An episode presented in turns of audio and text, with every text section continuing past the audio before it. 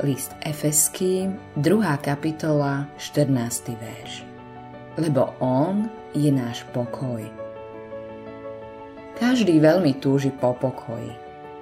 Pokoj znamená celistvosť, súdržnosť, harmóniu. Kto by nechcel život, kde táto trojica tvorí základ pokoja? Predstav si, že sa môžeš pozrieť späť na život ktorý bol zjednoteným celkom od začiatku do konca.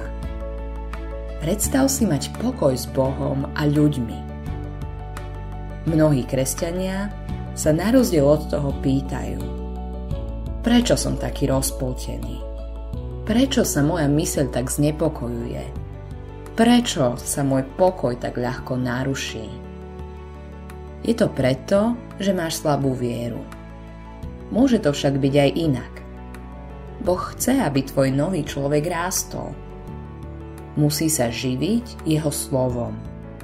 Ak tomu budeš venovať pozornosť a zoberieš si to k srdcu, tvoja dôvera v Ježiša sa posilní. Tvoja viera bude rásť. Tedy začneš počítať s Ježišom ako so svojím pokojom. On ním zostane aj vtedy, keď ťa obvinuje hriech, sklamanie a slabosť máš pokoj skrze vieru v Ježiša. Hriech oddeluje od Boha, ale v tvojom živote to nerobí.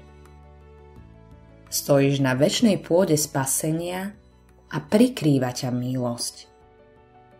Vtedy ťa hriech nevedie od Ježiša, ale k nemu. Môžeš prichádzať znova a znova Musíš znova a znova príjmať odpustenie všetkých svojich hriechov. Musíš byť opäť očistený v jeho krvi.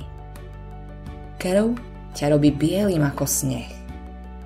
Preto máš pokoj, ktorý trvá. Nie je to kvôli niečomu, čo je v tebe, ani niečomu, čo si ako kresťan správil vo svojom živote. Pokoj je založený na tom, ktorý je tvojim pokojom.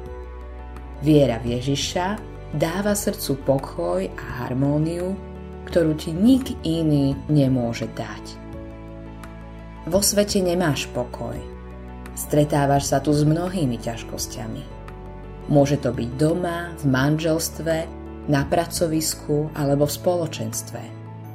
Ale slovo káže za každých okolností Ježiš je tvoj pokoj. Vo všetkom, čo ťa postretne, on prichádza k tebe. Dotkne sa všetkého, čo boli. Spomínaš si, že povedal Toto som vám povedal, aby ste mali pokoj vo mne.